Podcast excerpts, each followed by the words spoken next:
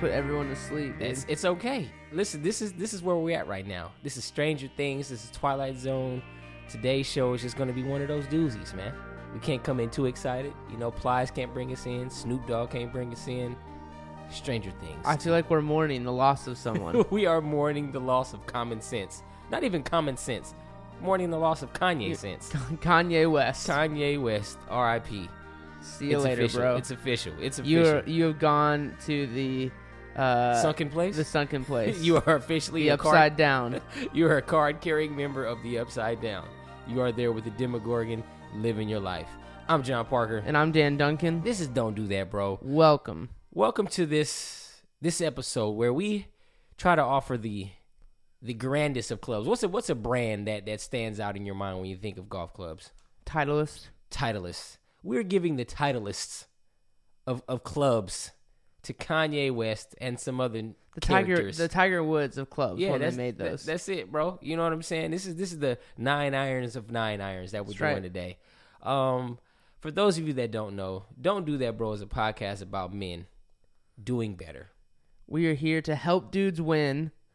And honestly, caddy the Kanye Wests of the world. Yes. And there's more than I realized. Clearly, there's more than I realized. Yes. We have a fun episode today. We do. It's always lively. We're going to dig into the most Kanye things of all time. Yeah. And then we're going to talk about dudes and diets. Yes. Let me, before I forget, because I will forget, because it's going down in here, Chris Brown got at Kanye. You know it's bad when Chris Brown is like, yo. You know what I'm saying? We need to deal with this. Real quick, before we do dive in, though, I have one bone to pick. Mm-hmm. Ladies and gentlemen, because we have money ladies that listen to our show that try to get that inside scoop on their men and what makes them tick, and we welcome you with open arms. This is what we need you guys to do. We have not had a review for one whole year on iTunes. Yeah. That's on us. It is. We haven't been pushing it. Yeah. We haven't really asked that of our listeners, but we are asking now because we are in a race with 4th and 10, and we have a lot of catching up to do. We do. Like foot speed. We're lacking right now. We need you to share this podcast, and we need you to rate us. Take 2 minutes, rate us on iTunes. And once we get to 50 reviews, I think we're at like 18 right now. Yeah. We are going to launch our Patreon, and at that point in time, you can get your Don't Do That Bro golf ball. I like it. But we need 50 reviews before we get there. We can't even begin the game. We can't even give out balls. We want y'all to hold these balls. We want you to have them in your hands. We want you to have the Don't Do That Bro set of balls. Real life. You know what I'm saying? Right? They're collector's edition. That's it. Numbered. One of perfectly one, sized. Two of two. You know what I'm saying? Rounded to perfection. You know what I'm saying? This is it. Dimples and all. Once in a lifetime opportunity. These golf balls will not look like Thanos' chin. I promise you that. There you go. Yep. There you go. All right, John. So what are we talking about today? And who are we caddying first off? Yeah, today we're talking about opioids. We're talking about dieting. We're talking about man bathroom selfies. And we're talking about Kanye West. You know, usually we try to, shotgun scatter and just have like all of these things happening, but he's just giving us fuel for this whole conversation with multiple parts coming from this foolishness, this Kanye-ness that happened this past week. It's amazing. It's amazing. We're going to dive into Who's Your Caddy in 1 second. All right, guys. So let me play for you. If in case you've been under a rock, Kanye West's little rant about free thought, and slavery. So before you do that, one thing I want people to keep in mind: there is a point that people are making now about free thought in America, saying that people are so hypersensitive and so caught up in their emotions that people can't say things and think freely and express those opinions without it being controversial. You think of a college classroom, people have disagreements, you can have a conversation, blah, blah, blah, right? 4th District exists for this very purpose. For that very reason. This is not what we're talking about. Great clarity. I don't think people necessarily understand what happened last week with the Great Make America Great Again hat. What are you trying to do with the message you're sending? Well, it was really just my subconscious. It was a feeling I had, people were taught how to think We're taught how to feel. We don't know how to think for ourselves. We don't know how to feel for ourselves. People say feel free, but they don't really want us to feel free. And I felt a freedom in, first of all, just doing something that everybody tells you not to do. I just love Trump. That's my boy. Like, you know, it's like so many rappers. You'll look at a video of Snoop Dogg loving Trump, but then he get in the office and now they don't love him. Like, Trump is one of rap's favorite people, right? But we talk about this, that before he was elected president, people in hip hop, it was an in thing to put Donald Trump in your rhyme somewhere. And by the way, I am in hip hop, but I'm not just in hip hop. I'm a black person in the black community, but I'm not just that. I feel like one thing is people try to minimize me to artists, hip-hop, black community. Yeah, I'm always going to represent that, but I also represent the world. When you hear about slavery for 400 years, you represent the world. Like, you was there for 400 years and it's all of y'all? You know, like, it's like we're mentally in prison. I like the word prison because slavery goes too direct to the idea of blacks. It's like slavery, Holocaust Jews, slavery is blacks. So prison is something that unites us as one race, blacks and whites being one race. How do you feel about that comment? That we're one, we're the human race. Do you feel that I'm feeling, do you feel that I'm being free and I'm thinking free? I actually don't think you're thinking anything. Praise the Lord for this man. I think what you're doing right now is actually the absence of the Father above. And the reason why I feel like that is because, Kanye, you're entitled to your opinion. You're entitled to believe whatever you want. But there is fact and real-world, real-life consequence behind everything that you just said. And while you are making music and being an artist and living the life that you've earned by being a genius, the rest of us in society have to deal with these threats to our lives. We have to deal with the marginalization that has come from the 400 years of slavery that you said for our people was a choice. Frankly, I'm disappointed, I'm appalled, and brother, I am unbelievably hurt by the fact that you have morphed into something, to me, that's not real. Dang. Took that man to task, bro. Bye. Where are we starting with this, bro? This is where I keep my mouth shut and I let you talk. For a myriad of reasons, you should be the first one to speak. All right, I'm going to be the first one to do. Are you not going to hang me out to dry by myself in this situation? Oh, no, don't worry. I'll come up. Thank you, I got your back. Thank you, Kanye. All right. As the white man in this room, you know, I'm going to let the African-American man that there's this to me, I would assume, just is so full of charged statements. It's literally against everything that you stand for. I mean, so let's think. So, as a person, not as a as someone that represents the human race. I represent the whole world. You know what I'm saying? I represent everybody. That statement. You know what I'm saying? So, okay, I'm trying to put my big boy hat on, right? So I think that. So we have the comment about slavery being a choice. We had the comment about Trump is this dude and rappers been represented for Trump. We had the comment about free thinking. We had the comment about there's a lot of places to go. I think I can't say bottom line because I don't want to surmise this because we need to talk about it. But we have to understand that when people get money, things that made sense before they got money no longer make sense. And what I mean by that is there is no way that anyone who listened to College Dropout or any, you know, first two albums Kanye would have thought that this dude would be this guy that he is right now, right? The preface of saying money changes these things is the fact that people would say Jay-Z first comes out, he's talking about dope, he's talking about women, he's talking about this and that and other thing, and then his new album where he's 50, 55, 60 years old, AARP member, and then he's saying, I should have cheated on my wife, I should, you know, save my money, I should invest in this and that. So you see the change that happens as you get a little older and get a little wiser. So with the money situation with Kanye, because he's not getting older and wiser, it doesn't seem, is that he's in circles, potentially maybe because of Kardashians or something else that has allowed him to get to a mental place that doesn't make sense or resonate with fans of his, past tense, or people like you and I that are of a common ilk that just don't understand what he's doing or saying. So, you know, so I'm just laying a groundwork of, I think this gets tabled in a conversation of his rise and ascension of fame and fortune has allowed for some space of mental health to go awry for him. So I'm trying to be political and give him a pass and say there is a psychological problem that is existing for Kanye West right now that is beyond my comprehension, right? But there is the fact that he said what he said. So right. Now this is where we go in. You must be responsible for the things you say. Regardless of whatever outside influences are being had on you.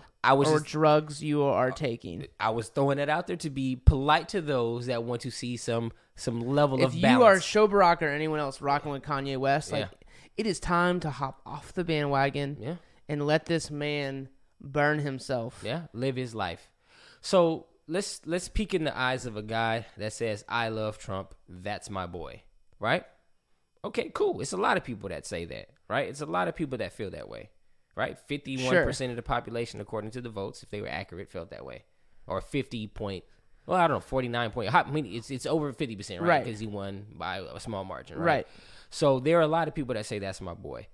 I think it becomes problematic when there's other elements that are added to the conversation, such as slavery was a choice, such as whatever else you want to add after that. Because I could actually buy this to some extent. That, like, hey, I've known Donald Trump for 10, 15 years. Right.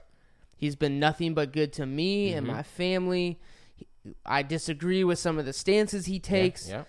But and that would be people that are part of the fourth family. Like things that are said are not always agreed upon. Right. That doesn't mean we're not family, we're not boys, we're not brothers, sisters. Like we are here together. Yep. We are free thinkers here, and so we do disagree often. Yep.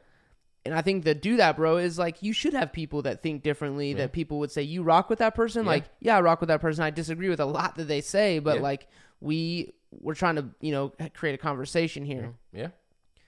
With that being said, the reasons that he said Donald Trump is his boy, that he, by some means of being referenced in hip hop as a cultural icon, he's a cultural icon because he's a misogynist, and he's a cultural icon because he seemed to make billions of dollars, yet he probably does not have that much money that is actually liquid. Yeah, he has a lot of money tied up in real estate and whatever, but to actually liquidate those things would incur taxes and all these other things that he actually couldn't afford to pay the bill. Right. So he's actually probably way less financially successful. So that the whole like illusion of Donald Trump as a someone to put in rap songs is unbelievably false. The only line I can remember in the last 5 years was Ray Shremmerd, and they had a line, I'm up like Donald Trump, up like Trump. And then they said lit like a bick, and then they say some other stuff that is like, bro, it's just an easy pull. Not that they were partners and they love Donald Trump, right? And do you rock with Kanye being kind of the antagonist here? Do you feel like he's playing a role and he's just like, all right, I'm going to play this character and I'm just going to see it out and I'm going to be the person everyone hates so that there's this like positive catalyst to conversation? Do you think that's a possibility, or do you think this dude is literally off his rocker? No, I mean, have you seen Jack Sparrow? Sure. Have you seen the caricature that Johnny Depp plays of this guy? I feel like the characters that Johnny Depp plays probably give you some insight on who he is. You know what I'm saying? Sure. We can start with Edward Scissorhands. We can start with, you know what I'm saying? He's able to tap into the mindset of those characters very easily. Yeah, right? And they're not all the same, but they're very similar-ish. You know what I'm saying? Totally. So because he's a trained thespian, I may not go as deep and be like, oh, that must be him. But I would say there's something in that. You know what I'm saying? That allows him to be that guy, right? Then you hear about him being sued by, bodyguards and ex-girlfriends and blah, blah, blah, blah for the drugs and the rock and roll and the random. It's like, oh, okay, he might do a lot of drugs. And it might be very easy for him to play Jack Sparrow, who's like loose and goose and drunk all the time. Right. So I'm liking that to say Kanye West right now. He's not a trained thespian, and he's not playing a role to get to make a franchise in film. I think this dude won because of his mother dying and him cracking there, him being addicted to drugs, we'll talk about later, him cracking there, and then him really being on some Kardashian shenanigans, and which is all of them acts James Harden escaped. I think he got out of there with Chloe's situation, but we see what happened to Tristan Thompson. Well, he's coming out of his shell, getting some run now, but we see what happened to your boy, I can't think of his name Lakers. Right now, Lamar Odom. Yep. You know what I'm saying? So there's a unhealthy mix of things that have happened to them where I really feel like that's why it led with the money situation, because he's in some place where, to the fact that in this interview, he mentions black on black crime and mentions the fact that like a popular thing that antagonists of BLM and different things like to mention, bro, he says that there's people, 700 people a year or whatever getting killed in Chicago and nobody's protesting. That's not true. Yeah. Like he's saying that nobody cares and we only want to talk about when some black kid gets killed by the police or whatever. That's not true. There are people actively working hard in Chicago to fight this thing that is almost impossible to fight when they're not the ones bringing in the drugs. Yeah. And the guns. And I feel like he's like, wait, I'm the only black person that watches Fox News, so I can like just regurgitate some of these things that are thrown out, and I can be this like this free thinker, this person that's ascended past my race and my viewpoints, and I can see things more clearly from this ascended level. And it's like, nah, not when you're spewing the same things of the resources that or the sources that you're listening to. You know what I'm saying? So I think that's the problematic nature of the confusion that is Kanye West. Right? When you believe you've ascended, when you believe you've awakened your subconsciousness, like this dude says, i.e. the fact that you can't, like, bro, subconscious is subconscious. Like, you may tap into things. That's where a guy like me comes in and we sit in session. We figure out, hey, this is the stuff that's underlying the surface. Yep. But to say I've tapped in my subconsciousness, you know what I'm saying? And that's what allows me to think on a higher plane. I'm like, bro, if this is your subconsciousness, you're repeating Fox News. Like, how is this subconsciousness? Well, and subconsciousness is more animal-like than your conscious. Right. Actual enlightened thinkers, just so everyone's clear, would say like your subconscious is not where you will become enlightened. Right. You're in, like, enlightenment in the sense of like the French Enlightenment is you find people with different sets of point of views and like you debate until there's real truth that's found, and you collectively ascend to this kind of like Voltaire level of like consciousness, right, of what drives us, and you get past your subconscious, you get past what drives you to do things. So I think it's very interesting that he's tapping into his subconscious. This is what happens when people feel like they're smarter than they are. So you may have a family member, an uncle, or somebody's like, you know, they or a friend that says stuff and be like, yo, man, you really think you're spitting knowledge right now. So there's a character on Old School in Living Color. He was a prison inmate. And a running joke in black community is you got your uncle that go to prison, start kicking it with the Nation of Islam, and this dude start using big words. And he'd be saying, like, the defecation of my emancipation happened when the pre-incarnation of, you know, I mean, they're just saying big words. It's like, bro, I feel like that's where Kanye is right now. He's just saying stuff, either because of the drugs or he really feels like he's mentally ascended, but he's not smart.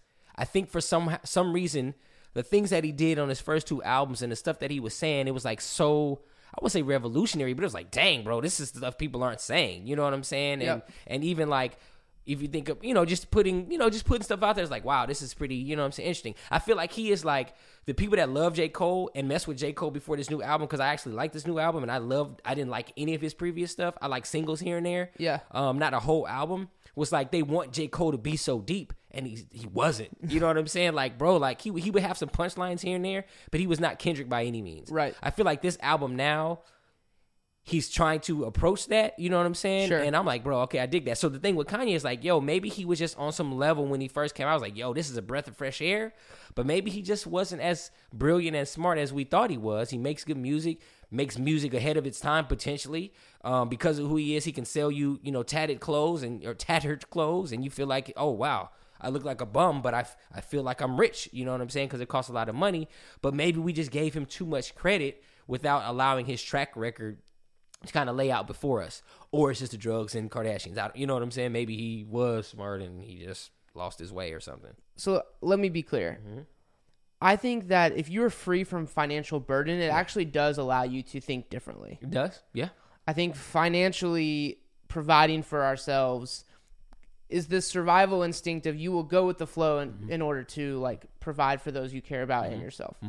So it's actually like the sense of patronage. Like I've actually like had a lot of conversations about this, that we should bring patronage back to some extent and like empower a group of thinkers to not worry about financially providing for themselves but to think and dive into like what it means to be human and to care for people and to separate them from like the everyday need to grind. Mm-hmm. And I'm not talking about this in the sense of religion and the church. I'm just talking about a group of thinkers mm-hmm. who like literally they love to just pontificate and articulate what it is to be human and help other people understand. Yeah, I mean, it's good old fashioned, not sociological thought, but what is it? Philosophy, right? Yeah. To some extent, right? And then the philosophy becomes more than that, right?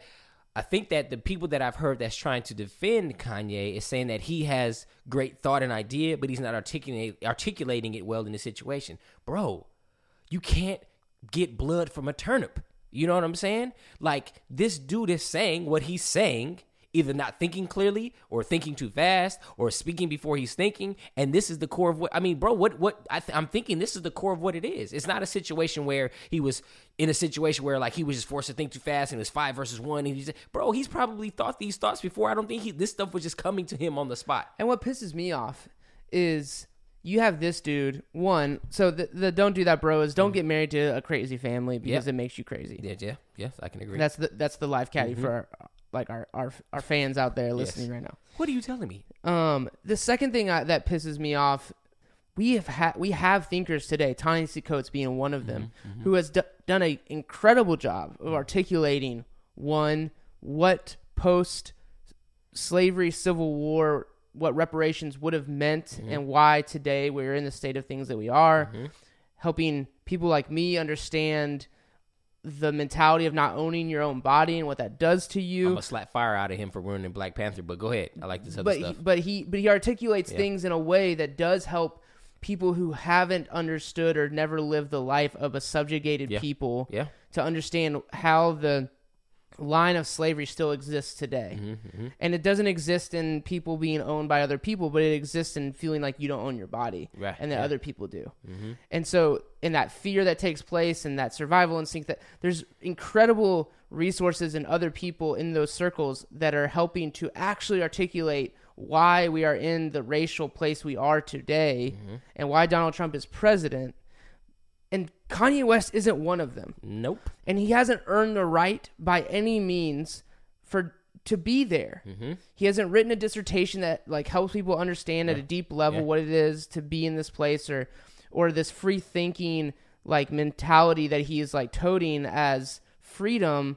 In reality, I think the guy said it best. Like, you're just actually not thinking. Yeah. I don't think you're thinking. You know what I mean? And the thing is it's, again, giving somebody too much credit before their life rolls out in front of you. It's almost like the Bible talks about not letting a novice be a leader in the church, right? Hey, this guy just became a Christian 3 weeks ago. He doesn't need to be a pastor.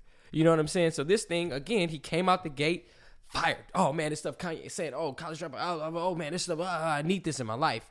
And then as he continues with the houseways and then this and that and the blah, blah, blah, and marrying Kim Kardashian and blah, blah, blah. I mean, the dude defends his marriage of Kim Kardashian and saying, I beat athletes. Like, I'm more of a G than athletes. Like, he really is proud of the fact that he beat out Ray J. Now, beat out is the word I'm using subjectively. She chose him to marry and have baby with over Ray J, Reggie Bush, Chris Humphreys. I can't think of anybody else off the top of my mind. I don't give her that much attention. But these are the guys you're like, yo, I was able to give her something that these guys couldn't give. And she married me. She married Chris too. But she's having babies by me. You know what I'm saying? Like, this isn't the pinnacle of womanness. No shade to Kim Kardashian. But when it comes to somebody fronting or flossing like, yo, this is my prize. I mean, that's your bride, bro. That's your bride. You love her. Have your babies with her, whatever the case may be. But this gives us insight into the decisions he makes, the choice that he makes, the line of thinking that he's thinking. Again, when he comes to his music and says, hey, I'm winning right now because she chose me over these athletes. You understand what I'm saying? So, like, we're getting a full idea of who this guy is now, that because we as people in the United States of America and worldwide see these stars and these athletes and these entertainers as gods, right? And so when they speak and say things like, oh, this is the most amazing thing I've ever heard, only to come and find out, oh, yeah, this dude might not have been that guy, and he might not be that guy. Again, whether it's drugs and alcohol or whatever he's got or the Kardashian effect, but the bottom line is I think we're getting the totality of who this dude is, right? If he sobers up for 24 months, Would he still say the same things? I'm not 100% sure. Maybe he would. And if he would, then it's not free thinking. It's not, I've tapped into my subconscious. It's like, yo, this dude is stupid. You know what I'm saying? It really is stupidity. Like, it is stupidity wrapped in exactly what you said, long-form vernacular. Yeah. Right. Like, yeah. It's just, he's saying really dumb things eloquently in some form or fashion. What this reminds me of is LeBron James writing the narrative now that he feels like he is free from the pressure that the press puts on them and fans put on him, and now he can be himself, right? So this is what I like to run down to people. When LeBron James came in the league, humble, happy to do what he does, da-da-da-da-da, gets to Miami, starts losing championships after he claims he's going to get not one, not two, not three, not four, whatever that speech was. The first time I realized LeBron wasn't that dude is when he didn't want to give people handshakes after taking L's, right? Doesn't win a series, didn't win the championship. I'm going straight to the locker room. I got time for people. He gets in the interview and says, I forget what it was. I forget one of the Miami losses. He says, hey, somebody asked him a question. He says, you know what? This time tomorrow I'll be on an island and you all will be returning to your miserable lives. Right? This is what he says, right? Then he starts winning championships and blah, blah, blah, blah. Now he wants to shake everybody's hand. Now he's staying afterwards. Now he's dapping everybody up, showing people love. What happens is, to me in that transformation where I really never rocked with the dude is that, man, now he's at a place where he's like, you know what? Let me not be moved and motivated by the whims of others. So he says to the world, I am the greatest basketball player in the world. And now that's a narrative. Before he said that himself, nobody was saying he was the greatest basketball player in the world. Like that was, I mean, outside of like diehard fans, right? Follow me. Right. Then he gives a narrative of what an MVP should be like. Well, if we're looking at what an MVP is, and that's when everybody was trying to give Steph Curry the stink face, I think it might have been the second time he got. I don't remember if it was the first year or the second year, because LeBron James said he was the MVP, and Steph shouldn't have been the MVP based on the criteria that he made up, right? You follow me so far? Yep, totally. He's creating his own narrative. He's creating his own narrative, right? And so now the thing is, people keep asking him about legacy, keep asking him about, you know, going to the finals 9 years in a row, and he's like, I already told y'all. All right, my legacy can't be tarnished, blah, blah, blah. So he's at this standoffish attitude where it's like certain questions and certain things that aren't pats on the back. He has a cold, calculated, I'm going to spin this to what I want it to be, right? In contrast to Kanye, it's he feels as if he has ascended to some place where the thoughts and the things that he's saying is free, that he's right, that he's rocking with a dude that loves him back, that's not just using him as a political tool and a meme to see that Kanye gets it. You know what I'm saying? Like, when you can't see that you're a pawn, when you can't see that you're a puppet, when you can't see that the things that you're doing and saying are harmful to the greater good and you're not winning, you're in a sunken place, bro. Yeah. You know what I'm saying? That's why I'm like, this narrative that he may be trying to write and create and say is not working for him. You know, you understand what I'm saying? Like, I do. I just, let me play devil's advocate for 2 seconds, because I think what you said is super interesting, but I just want to test it. Do you think that that's actually a form of black empowerment that, in fact, LeBron, more specifically, can create his own narrative about what his motivations are?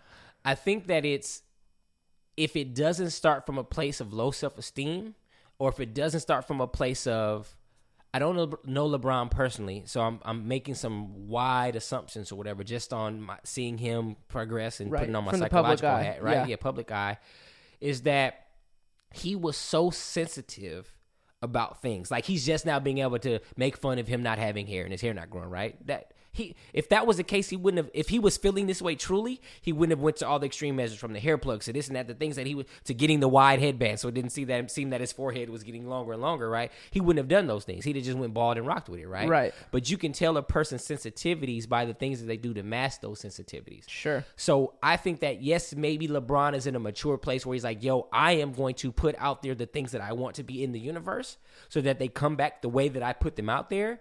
But I think it stems from a place of low self-esteem, of hurt, of, you know what I'm saying? Like not being assured of himself. So I don't know if he went to some camp or if he got some sports psychologist, if he got a, you know what I'm saying? Whatever he got, his mama said, hey boy, you tripping, like whatever happened. He talked to the elder or something. He saw Black Panther. I don't know what it was that happened to him, but I think he was like, oh, you know what? I can control this. I'm a king. I'm a king. You know what I'm saying? I've been King James, so why would I not be? You know, because again, you can see it. When a dude doesn't shake hands and he pouts off the court and he tells the media, y'all gonna be your miserable lives. And I mean, a lot happened. People burned his jersey. You know, he had a lot of things happen to him. For sure. This is not Jesus persecution, but it's, you know, athlete and pride persecution. It can't make anyone feel good watching your jersey get burned. Right, bro. That doesn't work. You know what I'm saying? So I think that in that situation...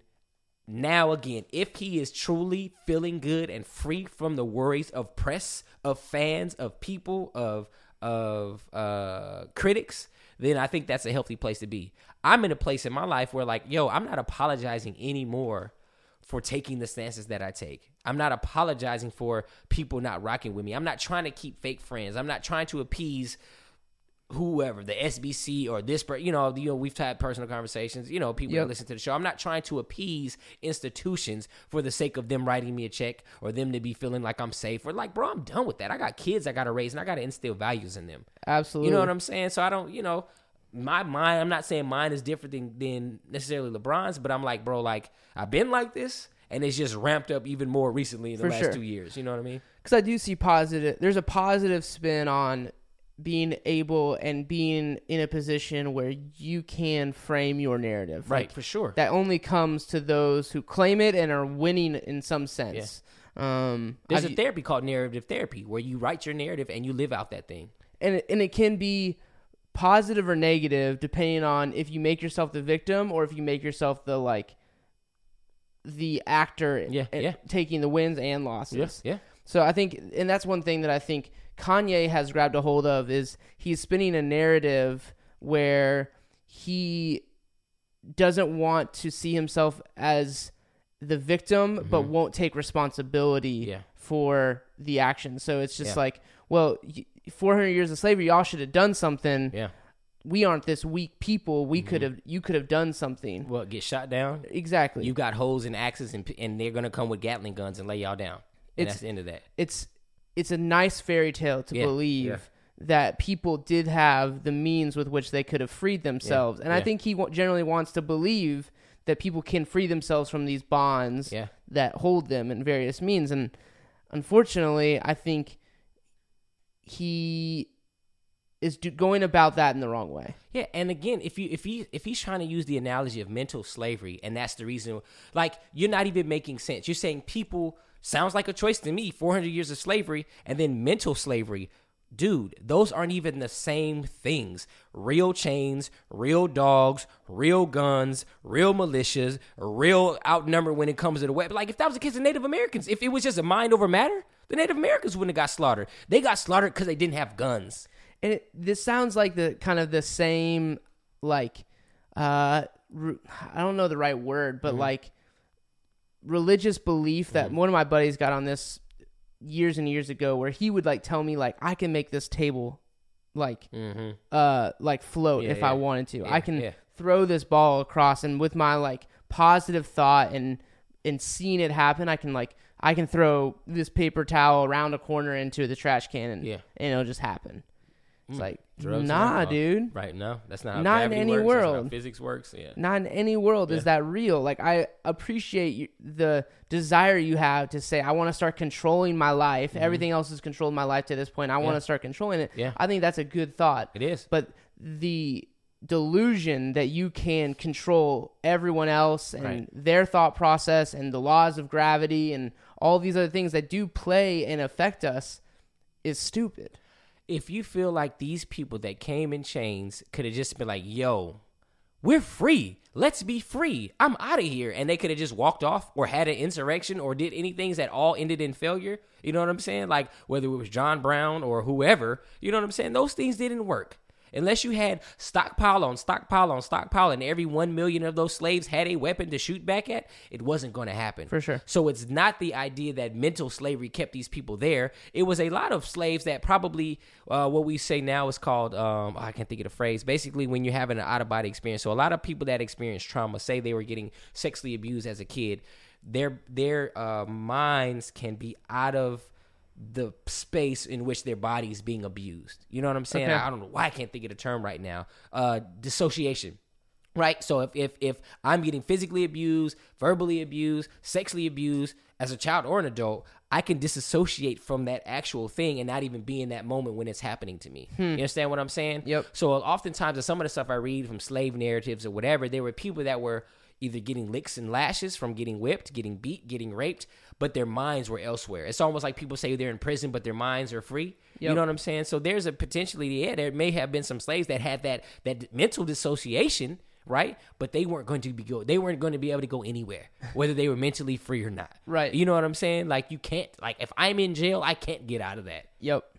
So what is, you know, for me as a normal person, watching Kanye, listening to all these things that Kanye's doing, putting out Poop Diddy Scoop songs and like saying this thing about slavery and, you know, getting into this opioid thing that we're about to get into.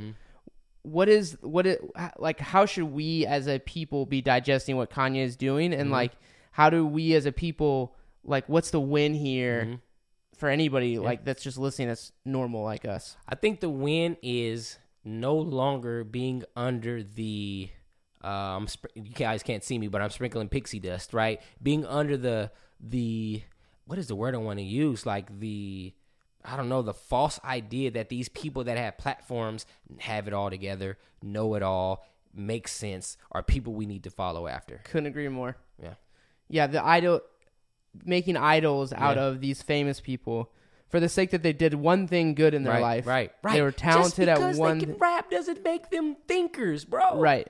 And we should be more careful to give anybody, for that matter, the ability to tell us what is true. Yep. There have been a lot of really, really smart people. Generally, they wrote these ideas down in books that we should go to and we should digest and apply those thoughts to our lives. Yep. But giving Kanye West or LeBron James or Donald Trump or fill in the blank with whoever we've idolized because of their success in one area of life is killing us. Bro, I at 19 years old entered into the recording industry, right? Yep.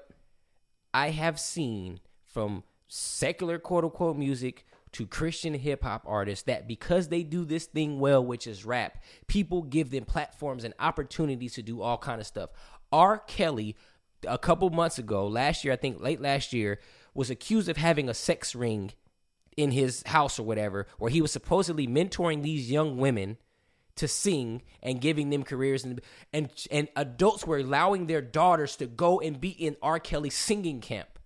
When I say how stupid can you be as a human being to know somebody's track record, to know that this dude married Aaliyah when she was 15 years old, to know that he got accused of pissing on a little girl, you know what I'm saying? To all of these things, to voluntarily give your daughters over to this guy for the sake of them having a career. This is the point I'm making. When people can see somebody's life and the totality of what they've done up until this point and still fall into the trap, and still believe because they can sing well that they are safe and people you need to trust your daughters with, bro, where are we as human beings, bro?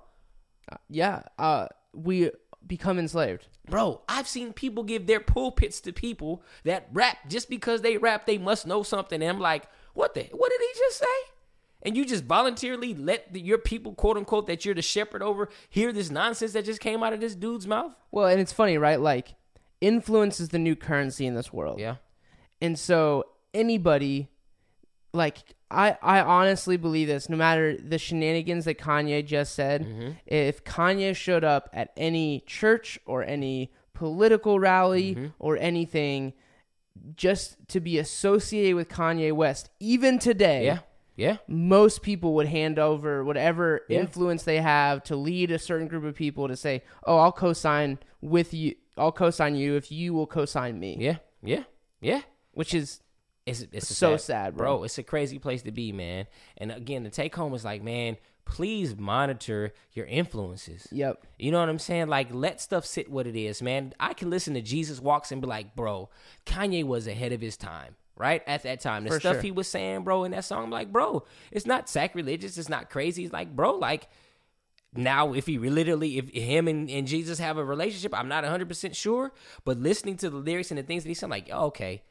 But to listen to now and be like, yo, after I've rocked with you for some time, yeah, bro, like, I think you just might have said some profound things there, and that just was a one-off. You know what I'm saying? You got lucky. You got lucky. You know what I'm saying? You said some truths that happened to be true. Yep. You know what I'm saying? Based on some knowledge that you had on growing up or whatever your experience may be. So we have to be mindful of who we allow to influence us. Absolutely. And know that these people are, you know, still trying to find what's true for them. Like you look at Avicii, who just, you know, wildly successful EDM artist, had everything at his fingertips, could produce and create music for any artist he so chose. Yeah.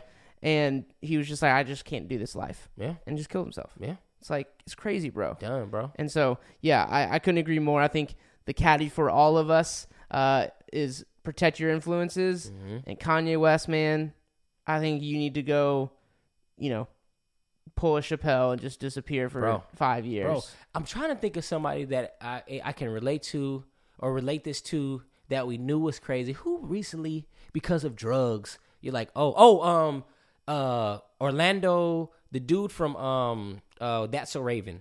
Isn't Orlando something? Is it Orlando Brown? You know what I'm talking about? Nah. You ever see That's So Raven? A long time ago. So the young black dude that was with that dude has like been in the news recently, like for the last 3 or 4 years. He's obviously on drugs, and he got arrested by some doggone Dog the Bounty Hunters the other day because he had a warrant in L.A. and ran from his warrant. But like you can see him on social media and in the news saying the most crazy stuff, doing the most crazy. And like, bro, like, oh yeah, he's clearly tripping. But because we got Kanye and he did something great, like, you know, Orlando, whatever his name is, did That's So Raven. So when he does crazy and becomes a crackhead, it's like, oh, okay, he's tripping. But because Kanye did these things and we're like, yo, this was so great, we give him more credence than we should. You know what I'm saying? And that's like, we can't do that, bro. Like, it's not a thing. I feel you. Yeah. All right, y'all. We'll be right back. We're going to talk about dudes dieting and apparently Kanye's opioid addiction. We'll be right back. All right, y'all. Thank you for joining us after the break. You know, hopefully you don't think we're being too hard on Kanye. I'm really being hard on you as a listener. If this guy has your hero and you put him on a pedestal where you've like, I'm going to model my life after Kanye, this is the point where you hop off. That train has derailed. And you're in the back train and you have an opportunity to jump off before it's too late. All right? And you can get back on the train. You can get back on. There may be a point in time where you should. Right now, it's not the time. Nope. The building is burning. The house is on fire.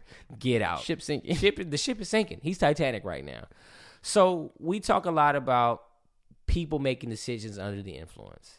Kanye wants to say that the reason why he did the things that he did is because he was under the influence of an opioid addiction, which I'm assuming he's saying clearly is not the case now.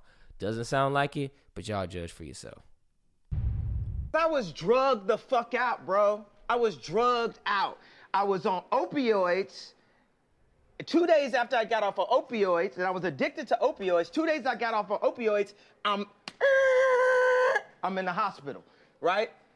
I'm taking two. Hey, everyone listen to this, please. 2 days before I was in the hospital, I was on opioids. I was addicted to opioids. I had plastic surgery because I was trying to look good for y'all. I got liposuction. Because I didn't want y'all to call me fat like y'all called Rob at the wedding and made him fly home before me and Kim got married. I didn't want y'all to call me fat, so I got liposuction, right? And they gave me opioids, right? And I started taking two of them and then driving to work on the opioids, right? Then my boy, and I'd always ask my boy, you know, to hand me if it's, you know, we on tour, give me some weed, blah, blah, blah. So he had to go give me the opioids. And there was talks amongst my camp, like, yeah, he's popping pills, right? So when he handed to me, he said, you know, this is used to kill genius, right? So I didn't take it. 2 days later, I'm in the hospital. Apparently his boy's a doctor, too. I was taking two pills a day at that time. And a philosopher. When I left the hospital, how many pills you think I was given? 7. I went from taking 2 pills to taking 7. He's not 7. 7 opioids. They gave him 7 pills for something else. So the reason why I did not, why I dropped those tweets and everything, because I was drugged the fuck a million out, other things too, bro. For morphine? For what, bro? And I'm not drugged out. These pills that they want me to take 3 of a day, I take 1 a week, maybe 2 a week. Y'all had me scared of myself, of my vision. So I took some pills so I wouldn't go to the hospital and prove everyone right. All right. So eventually we got to talk about dieting. We definitely will talk about dieting, but it's a segue. It starts off with the pills because of the liposuction, right? Right. And I think that's where we can start. Right. Because I think we need to, like, acknowledge as dudes mm-hmm. that we care a lot about what we look like. We do. No dude likes to admit it. Yeah. It's not the thing. Dudes like to drink beer. Mm-hmm. Dudes like to do a lot of crappy things to their body. But deep down inside, they care a lot about what they look like and how they're perceived. Yeah, yeah.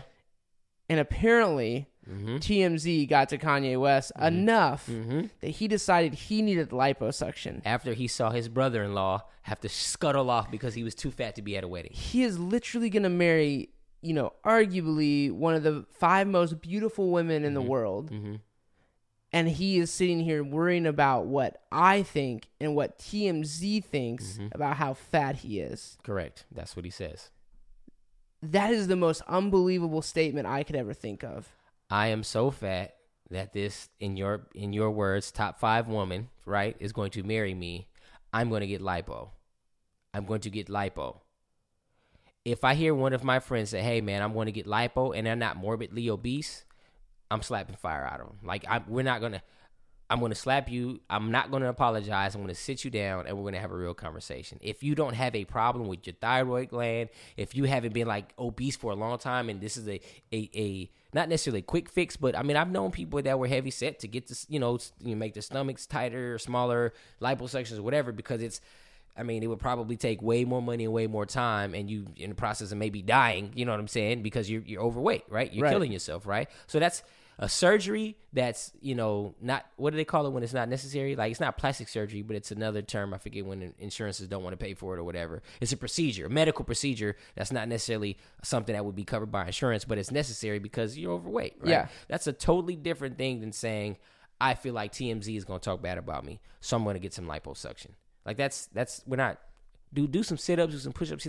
You can afford a trainer. These actors bulk up for movies and lose weight. You see Matthew McConaughey in Dallas Buyers Club when he was skinnier than dude. Bro. And he looks right back regular. He dropped the weight for the role, and he looks right back regular. So whoever he had, Kanye should hire that dude. Like, hey, I need to be a skeleton. I got you, bro. And he doesn't need to take OxyContin. Yeah. After the fact. I'm like, what pain did he have? What pain did he have post-lipo surgery that he needed opioids, bro? Right. And so popsicles and ice, bro. We'll take 2 minutes and talk about victim's mentality. Yeah. Real, like, this is like the perfect statement to me that just drives me up a wall. And when and a lot of guys I know do this, where they want to place the blame for bad decisions on a million other people rather than owning it themselves. Yeah. Man, the F up. Yeah. And be like, I got to lose some weight. Yeah. I'm conscious of the fact that I do feel overweight. Okay, do something about it. Yeah. But when you make a bad decision, like doing lipo, don't turn around and be like, it's y'all's fault that I'm addicted to opioids. Yes. No. Yes. And it's y'all's fault that I got the lipo. Like, no, you didn't have to get the lipo. Yeah.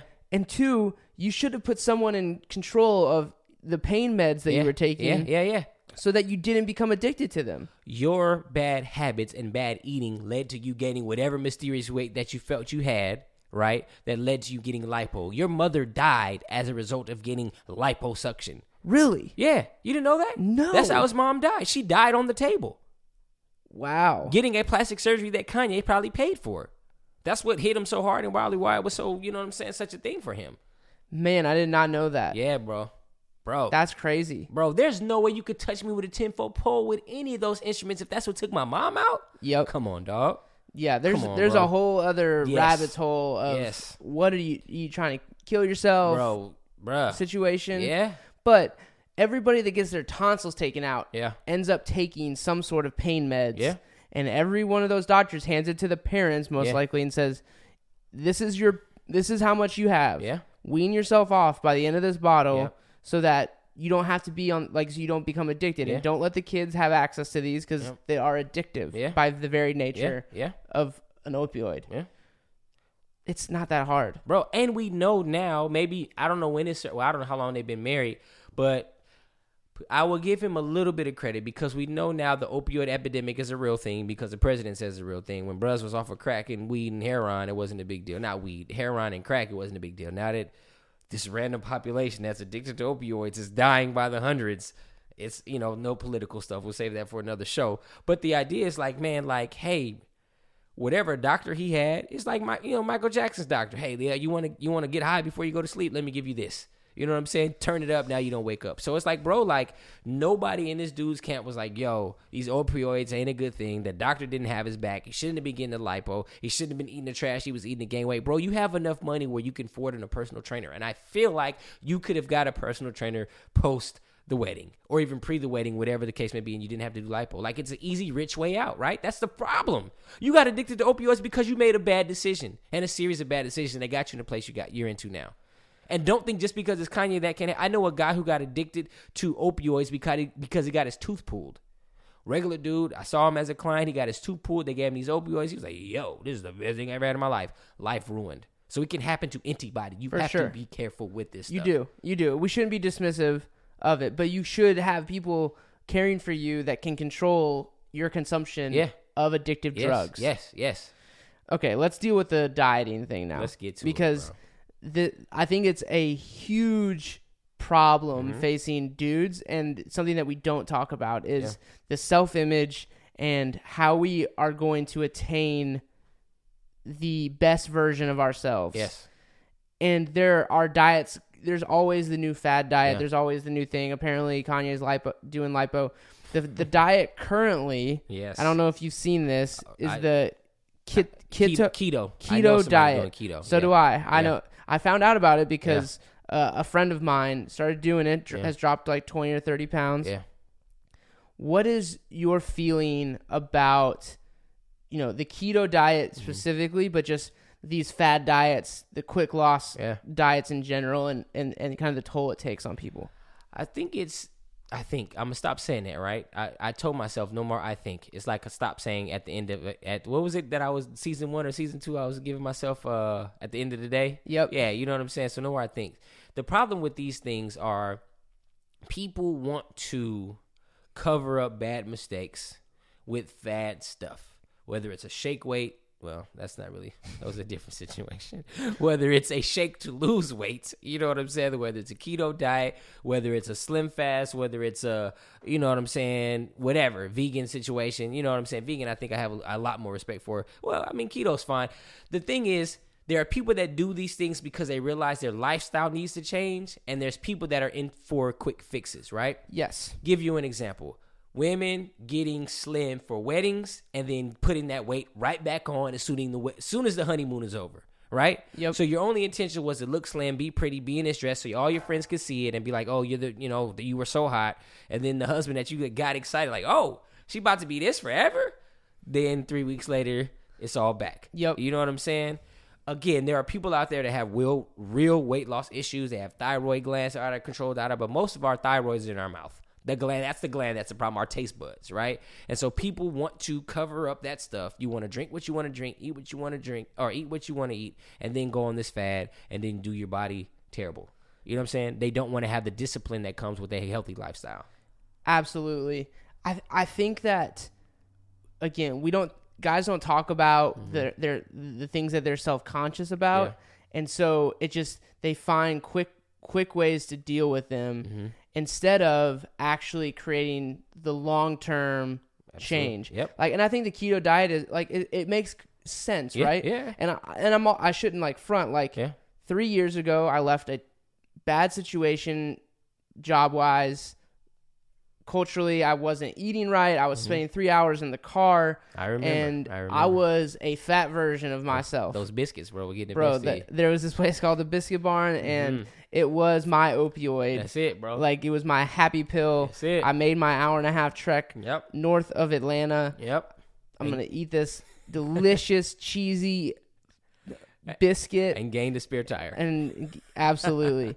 And you know what? Like, I left that situation and I was like, I want to be healthy and I want to be a healthier version of myself. And I changed, and I did actually do something along the lines of the keto diet, basically just cut out all grain, like all like breads and beers. Basically, I was like, all right, I'm do a lot of this and I'm going to stop doing this. And I immediately lost a bunch of weight. But, you know, a couple months later, I started drinking beer again, eating bread again, and it like came all back. And it was just like, no, like to your point, it needed to be, it was something I was self-conscious of. I talked about it with my wife, and I was like, this is something I'm super serious about. And so we as a family made a decision to be like, just change our eating habits. Yeah. And from that point on, you know, there's been a lot of like good, like positive success in one, losing weight, but two, like finding a healthy version and self confidence in what I look like. Yeah. And, you know, am I as skinny as I was right when I lost weight? No, but that's not a reasonable place for me to live every single day. Yeah, yeah. Am I working out? Am I eating healthy? Whatever that shakes out to be, I think we as guys need to be okay with that. We're not all going to be movie stars, Matthew McConaughey, whoever the dudes your wife is like Googling at night. Like, I'll punch Idris Elba in his face as soon as I see him. So I think we as men need to sit down with other dudes and be like, and just have the awkward, vulnerable conversation of, man, like, I want to change my lifestyle. I want to be different. I want to get in shape. But I've had more friends do the, like, you know, the count your calories for the day thing. They do it for 6 months. They lose a bunch of weight. And then after that, they just hop back back on the train. People in that situation don't want to do what it takes to have that life consistency. They want to quickly repair the damage that they've done over time, right? Because you don't just wake up one day and you're 10 pounds, 15 pounds, 20 pounds, 30 pounds heavier. For sure. It's over time. And we live in this microwave popcorn generation where it's like, yo, quick fix, surgery, you know, do these diets, blah, blah, blah, blah, lose the weight, staple my stomach, you know, whatever. And then still want to eat like crazy, still want to do the things, still want to enjoy and indulge in the saturated fats and the beers and all this other stuff. And I'm like, man, like, you can't have your cake and eat it too. Right. You know what I'm saying? And, you know, people say, oh, John, you're skinny. But I'm like, yeah, I am. But I can have a heart attack at any moment in time. When I realized being skinny was not a get out of heart attack free pass was when, remember, you know, Siskel and Ebert? Yeah.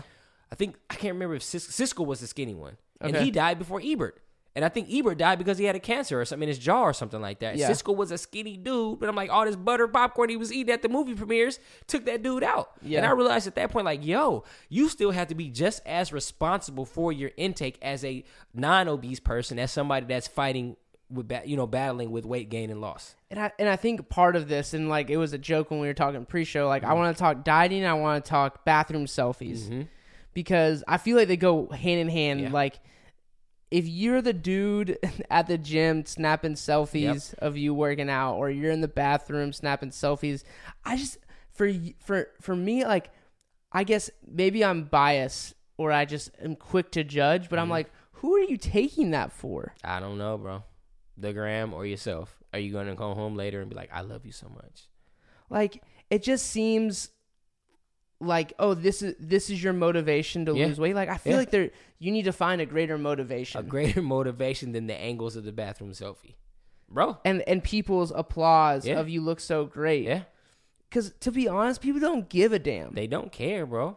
They don't care. Once you croak because you had one too many, I don't know, whatever burger. You know what I'm saying? Like, that's the end of you. Yeah, you know what I'm saying? He was a good guy.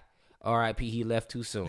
He had to have them burgers. Sticker, you know, on the back of my car. That's it. And it's problematic, bro. Like, if you are a dude in the gym, like the guys that stand in front of the mirror, like I found myself doing that a while ago. Like, oh, why are we doing this? Why am I looking in the mirror while I'm curling these dumbbells? You're checking your form, bro.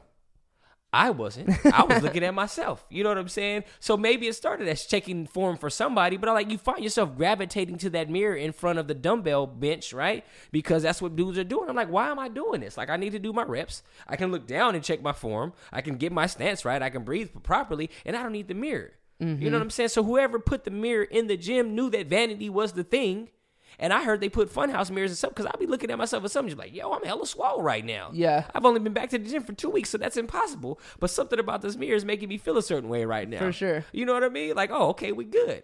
But I think the matter is, man, like you're saying, is that, man, as dudes, we have to be honest with ourselves and know. It's almost like, and I'm sure you've met guys, you know, in college and after college or whatever, that it was all about like, I'm getting this pump on so that I can take my shirt off when I get to the beach. It's the same guy that's in the mirror taking the selfies and either sending them to some chicks or putting them on social media or whatever. Like, bro, like, your self-esteem is shot.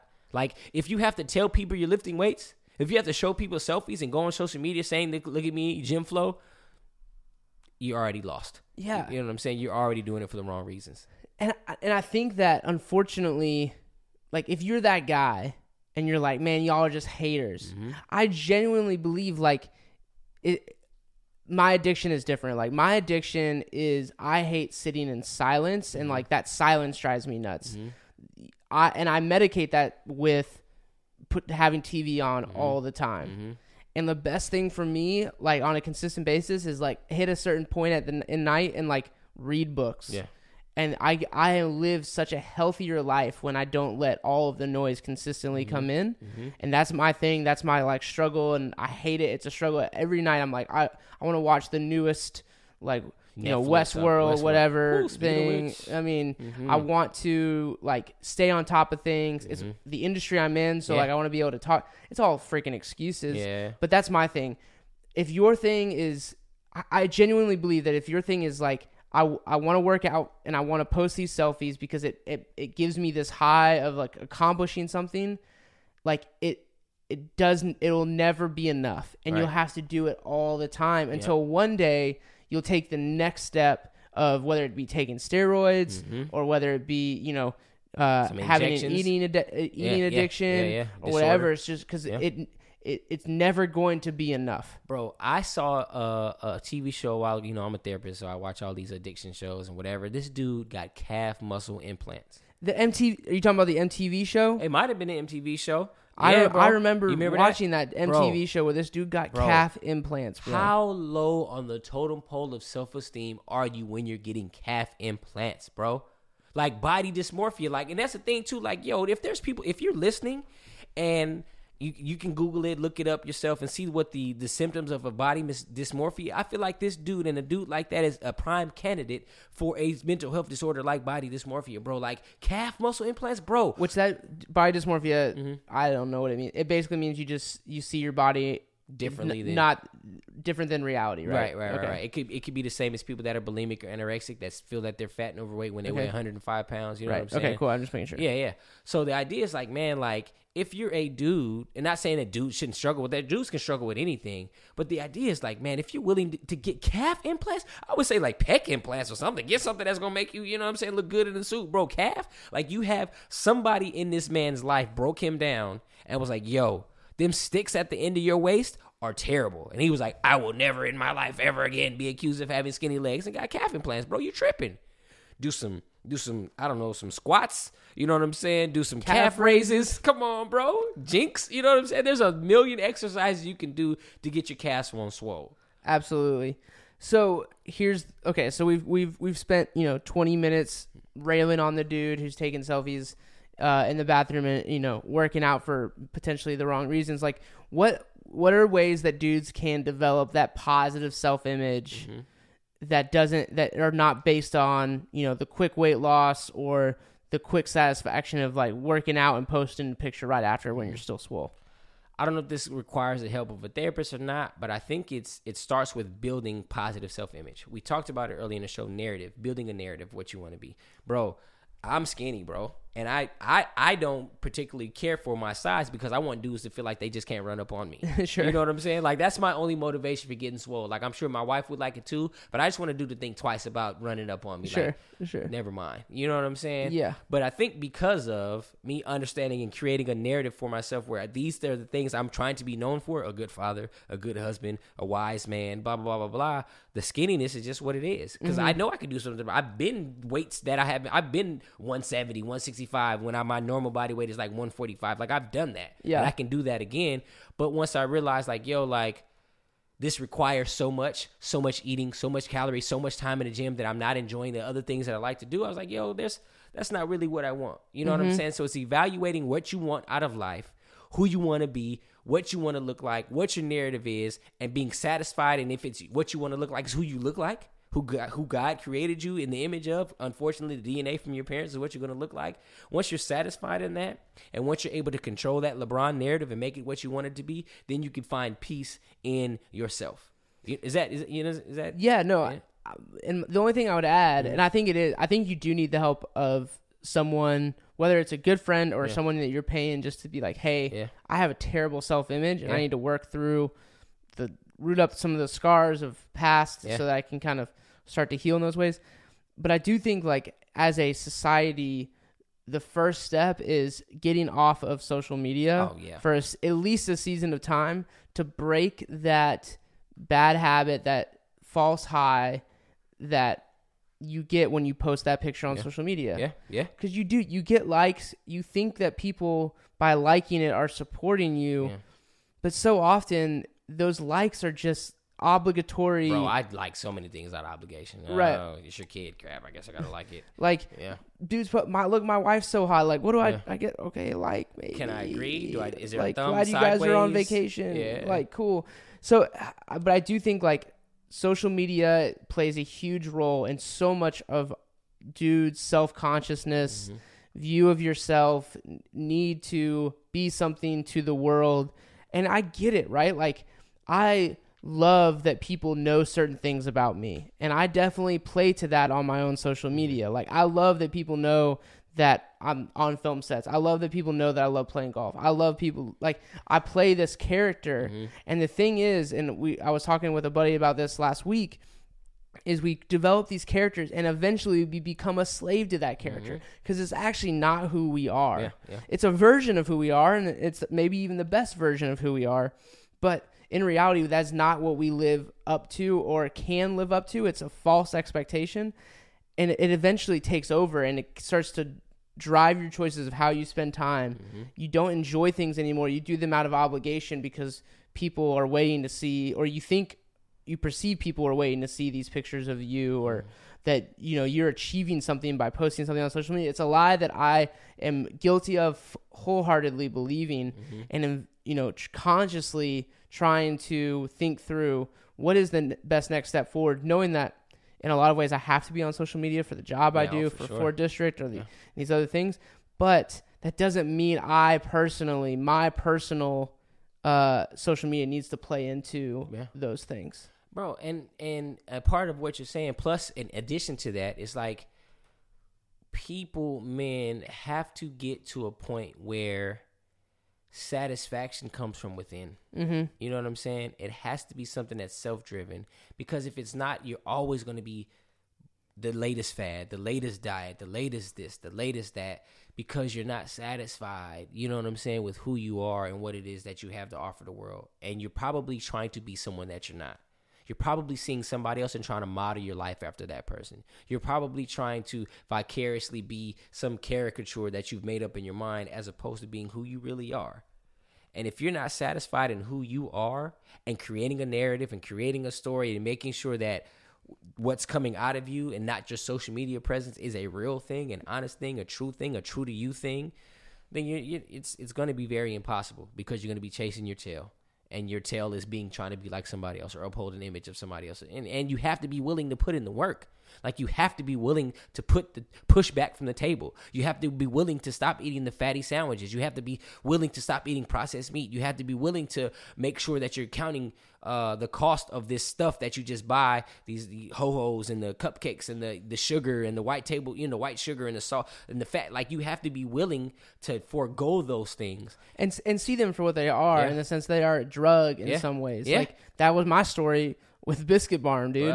I love the Biscuit Barn. That lady was so sweet. Yeah. But, like, it literally was it became an addiction. Yep. And it wasn't a drug in the sense of, but it absolutely provided a sense of, like, happiness, false sense of happiness for that split second moment of like, all right, I earned this today. Yeah. Like, I earned, and I, like, started telling myself that. And it, you know, I think a lot of people do that with food, where it's just like, our lives are so stressful. We run at such a fast pace that we find satisfaction in indulging in food. But then it's this negative feedback loop where we hate what we look like after the fact. We hate what it makes us feel like. And then we eat it again because we're stressed and we don't know how to fix the problem. We don't have time to get in the gym, exercise properly, diet properly. We don't provide ourselves that time. And then it's just this like, I think women do a much better job of identifying these negative feedback loops when it comes to self-image. Dudes just, they pretend like everything's okay, chug beers with their boys, and then they go home at night like, dang, I wish I didn't do that to myself. Lazy, bro. We cannot be a culture where we're like, hey, because what we know about like GMOs and because of what we know about like Flint, Michigan and water, because of what we know about the things we put in our bodies and the amount of effort it takes to not do that. The fact that if I'm going to drink milk and I want to get real milk, organic milk, it costs me $7 a gallon, although it'll last forever and it doesn't do my stomach the wrong way. I have to consciously make a choice to cut back on something else so that I can drink milk that I probably shouldn't be drinking as an adult anyway, but at least it'll be good for me, better for me than the stuff right. that, you know, that's cheaper. It costs so much more money to buy organic, to buy food, versus this stuff that's been made in the lab. But that's a sacrifice you have to be willing to take. It's so much more work to cook a meal than to pull up in a drive-thru. Excuse me. But you have to be willing to do that. Mm-hmm. And the problem is, like, if you find yourself in a situation where you're just doing what's easiest consistently, you're going to get the results of that. Yep. Yeah, man. It just makes me think that we have to hold ourselves accountable to be more. Yeah. And us as dudes, like, again, it's real easy just to be in this rabbit hole, feel like it's up to us, we're by ourselves, and like that's just not the case. Bruh. And I unfollow, this is super side note, but I unfollow dudes that take too many selfies. If I see, bro, especially if I see a bathroom selfie, out of there. You could be my daddy. We're done, bro. There's no more conversation being had if you're taking bathroom selfies. I'm not doing it, bro. Yeah. Yeah, I feel like the social media cleanse is something that, you know, yeah. along the lines of, you know, we cleanse our bodies with this keto diet. Like, yeah. if you want to do the keto diet, by all means, but create the real change after the fact. Yeah. But also, you know, it probably is best that as you go through that, like, you don't post about it the whole time. Right, right. Just do it because this is something you need to do. Right. I don't need to tell, when I do something for my wife, that's what I should be doing. I don't need to tell the world that. I told my wife I loved her today. I folded the clothes for her today. No, bro, just do what you're supposed to do because it's the right thing to do. Yeah. Because even in doing the right thing, you can still have the wrong motivation. It's good, man. It's good stuff. Any last thoughts? Dieting, bathroom selfies, Kanye? Opioids. We just have to be mindful about what we put in our bodies, man. And we have to do the research. We have to. I'm watching Dope on Netflix. I'm watching, I posted about today, season 2, episode 2, or episode 3.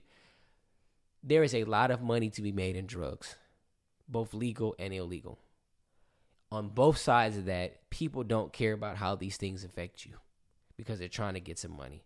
We have to be careful about the foods we eat. We have to be careful about the drugs we take. We have to be careful about the water we drink. There's so many things that we need to be mindful of. I'm not saying you have to, but you can't cover up lack of being concerned about those things we ingest with a fad. It just don't work out. It's not a good idea for you. Yeah, my only last thought is that be aspirational in what you do every day rather than aspirational on social media. Come on, man. Like, you write it down on a piece of paper that only you can see and chase those dreams. Yep. I think that, you know, we waste as a culture and as a people so much time. I especially am identifying this right now, wasting so much time at work, on social media, caring what feedback I'm getting from different posts on different channels or whatever. And it's like, I would be so much more productive. I would have read 50 books this year if I hadn't spent the time I spent checking likes on social media. Yeah. And if you need to have accountability, we can't preach that enough, man. Get somebody to do this thing with you, or at least to monitor you. Yep. We got apps for pornography. We got, you know what I'm saying? And things that send messages to your friends. There's social media tracking apps now. How much time are you spending on social media? Yeah. Somebody needs to be informed and somebody needs to know. If you're out here doing fad diets, if you're out here doing apps, you're in this rabbit hole of social media, get some help with that. Yo, it's a real thing. For sure. And dieting again is another drug, right? You should be talking to someone like, hey, I lost 5 pounds. I think it's like, here's my goal. Yeah. Here's what I want to get to. And then when you get to that goal, have someone hold you accountable that it doesn't become, oh, I feel better. Yeah. I want to lose 5, 10, 15 more pounds. Yeah. Because I'm hopefully going to get the same reaction from people when they see me. Yeah. And people will tell you, you look great. Yeah. And listen, let me tell you how far I go, and then maybe I'll let y'all go. I got your ear. I have a guy that's in my life that I made me pay a certain amount of money every time he touched himself inappropriately, right? He's a married man, but somehow, some way, he decided that touching himself was the thing he wanted to do. And I was like, bro, you're going to give me money. Like, I'm not going to, like, beat you or chastise you. I'm like, you're going to pay me. And he had to be honest with me and tell me when he does it or whatever. But the same thing you can do with weight. Like, yo, I've lost 20 pounds. I don't want to gain these pounds back. We're going to the gym or wherever, to the house, and get on a scale. I'm going to get on a scale every week. And if I've gained the weight back or whatever, there's some consequences. Either I'm going to pay you money or something's going to happen or whatever. It's like a swear jar. You know what I'm saying? And that's just how deep things have to be sometimes. And again, as guys, because we're social, we, you know, how guys bond is getting together, having a beer or whatever. I've never found it more empowering than being out with a bunch of dudes and like, we're having a good time. Everyone's going to grab a beer or whatever, and being like, I'm just not drinking. Yeah. Like, I'm going to grab this soda water and lime, and it's going to, you know, be the check mark, and we can sit here and have a good time or whatever. But the empowerment of being like, of feeling obligatory, like, oh, I need to have a beer. Yeah. No, you don't. You don't. Be true to yourself and what your goals are and what you want to be pursuing, and truly change that lifestyle. Don't look to social media for that quick, you know, affirmation of who you are. Know who you are. Tell yourself that narrative of who you want to be, and don't wait for people to tell you that you're becoming that. Mm-hmm. Just be that. Just be it. I agree. And don't be Kanye. By no means whatsoever. And don't be duped by Kanye-esque people. That's true. Yeah. There's a lot of people that will sell you these very fancy words that mean literally nothing. Absolutely nothing. All right, man. Yeah. It's been good. Well, guys, thank you for tuning in. I'm Dan Duncan. I'm John Parker. And we're here on a weekly basis to help you dudes win, the occasional lady, give you the playbook to our souls as men. Hopefully we handed you a 9-iron today. If we did, if you enjoyed this podcast, please go like us on iTunes, share a review, tell us what we did good, tell us what we did terrible. You can rate us and it could be a 1 star. Well, preferably not. I'm just saying, just give us some honest feedback. You know what I'm saying? I'm going to see that 1 star and I'm going to roast you, but at least you can tell me what I've done wrong and I can make some adjustments. You can find us on Twitter at Dan Dunk. At CJohnRoar, SEEJONROAR. All right, y'all. It's been real. Peace. I know that it's difficult. I'm stacking this paper. It's sort of habitual. I blow the residual. And fucking your bitch like it's part of my ritual. Part of the visual. But money, you give me a heart on a typical. I wanted it physical. $1 million I count up in intervals. Without it, I'm miserable. Don't want to fall off, so I'm all